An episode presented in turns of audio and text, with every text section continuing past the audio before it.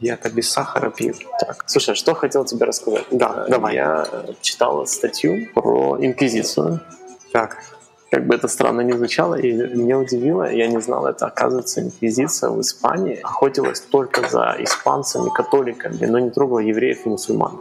Я этого не знал. Я знал другой интересный факт. Например, вот я не помню, какая это страна. По-моему, все-таки Исландия. Может быть, Ирландия. Инквизиция же известна своими э, процессами против ведьм. А вот именно то ли Исландия, то ли э, Ирландия, там был довольно высокий процент э, мужчин-ведьмаков. Вот эти именно ведьмаки, которые известны благодаря Сапковскому и компьютерной игре. Тоже, оказывается, их тоже находили, мужчин, которые Да. занимались Да. магией. Вот, там их э, пытали, ну, заставляли признаваться во всех грехах, в связях с дьяволом. Есть же отличная книга «Молот ведьм», пособие, как допрашивать э, женщин. Ты читал? Да, конечно, я купил ее, там хорошие правила. Топишь ведьму, если всплыла, а не ведьма. Кстати, да, это интересно. Я читал про очень известного охотника на ведьм. Там же была особая методика. Большие пальцы рук привязывались большим пальцем ног. Так. Такое очень интересное состояние, колобочка. Ага. И ведьму бросали в воду. Да. Если она тонула, значит, она не ведьма. Да.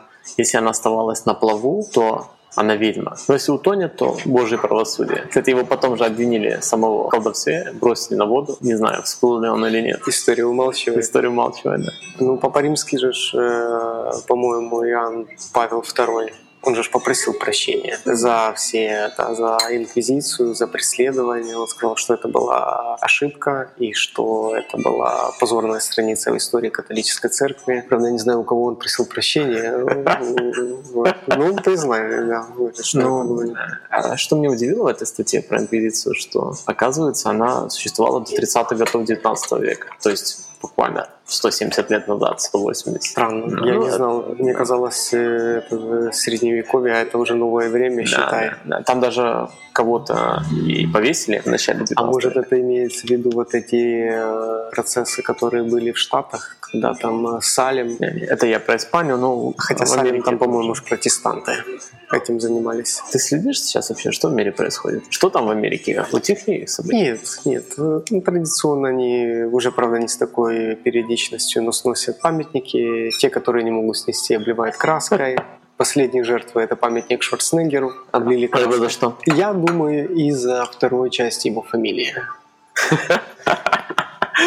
Я сегодня ехал к тебе, прочитал новость, что Apple, корпорация Apple, в свой гайд ввела изменения и заменила слова, если не ошибаюсь, master slaves. Это из э, мира разработки что-то там ведомый, ведущий, на новые слова потому что дискредитировали эти слова себя. Ну, все как по Оруэллу, но бояз. Да, мне очень понравился комментарий парня, который написал, говорит, нужно и, ну, комментарий такой интересный, говорит, нужно Black Lives Matter переименовать. Да, уже дискриминирует. Дискриминирует, да. Согласен с тобой. А по поводу памятников, это было, по-моему, или в конце прошлой недели, или в начале этой, облили краской в Штатах памятник э, автору Дон Кихота. А Мигелю Сервантесу. Да.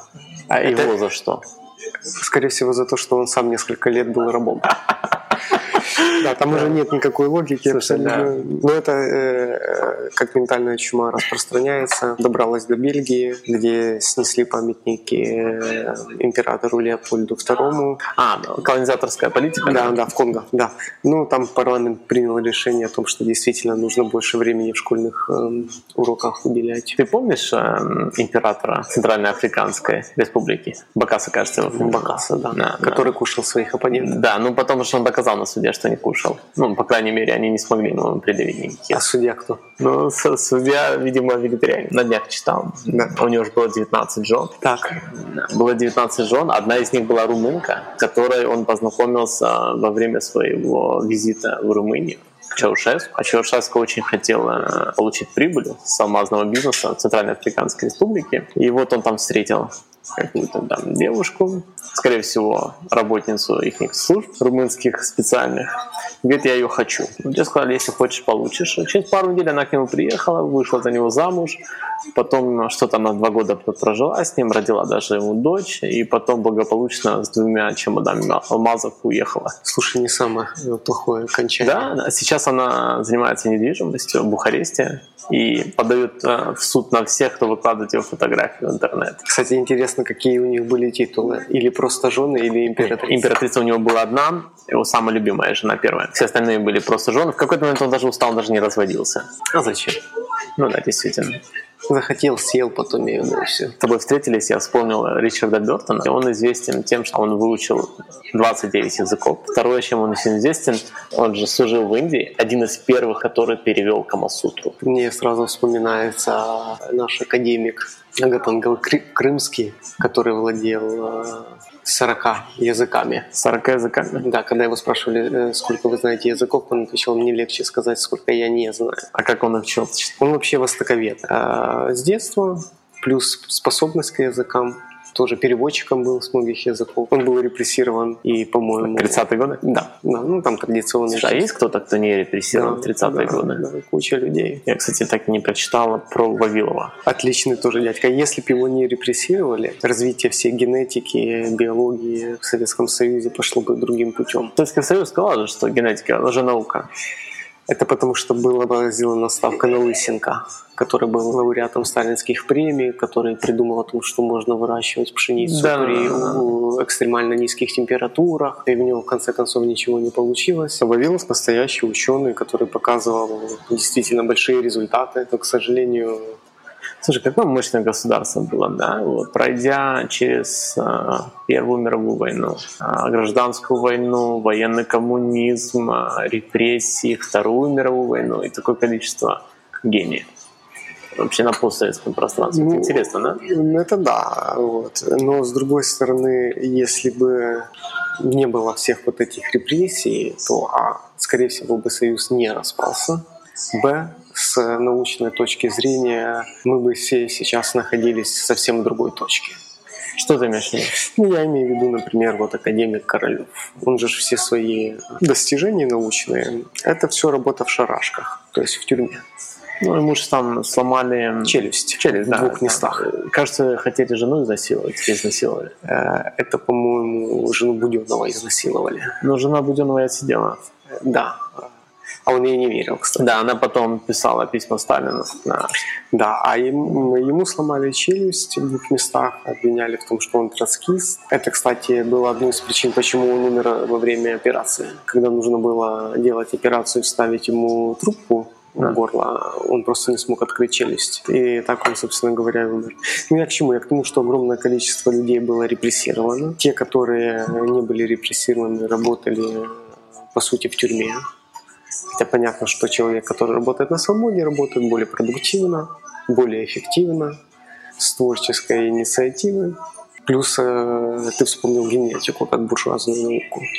Но была же точно такая же буржуазная наука кибернетика. В Киеве был отличный институт кибернетики. Один из первых словарей по кибернетике был издан. какие годы? 50-е, начало 60-х. Первый словарь в мире по кибернетике был издан в Киеве. Э, Вот. А потом тоже кому-то перемкнуло и э, огласили, что это буржуазная наука. Слушай, это как-то мимо меня прошло. Ну, наверное, поэтому у нас нет своих Intel.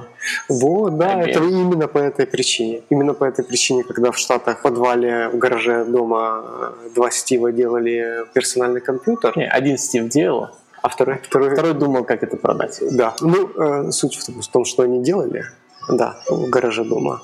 А в это время в Советском Союзе, даже не в это время, а позже, в середине 80-х, был свой компьютер, назывался ЭВМ, электронно-вычислительная машина. Это такие огромные шкафы, в которых стояли ламповые телевизоры. Вот. И они, вот, э, компьютер — это огромная комната в советском варианте, состоящая из ламповых телевизоров. Почему? Потому что в свое время кибернетика была признана буржуазной наукой. Кстати, еще психоанализ тоже был признан буржуазной наукой. А психоанализ почему? Ну, я думаю, из-за того, что просто была классическая э, советская психиатрия, которая не верила во всякие э, шарлатанские штуки типа детской сексуальности, дипового комплекс. Я думаю, что Китай э, принял правильное решение, когда решил, что в любом случае эффективна частная иници- инициатива. Ну, НЭП, НЭП. Да, ну, китайский свой НЭП, вот, э, руководящая роль коммунистической партии остается. Все остальное нужно вернуться к истокам, к конфуцианству, когда есть почитание перед чиновником и старшим, и к товарно-денежным отношениям, к рынку, конкуренции, когда есть э, ответственность самого человека за свою работу, дать, короче, дать возможность людям зарабатывать, а не уравнивать их. Что Сорокин пишет что-то? Что-то писал.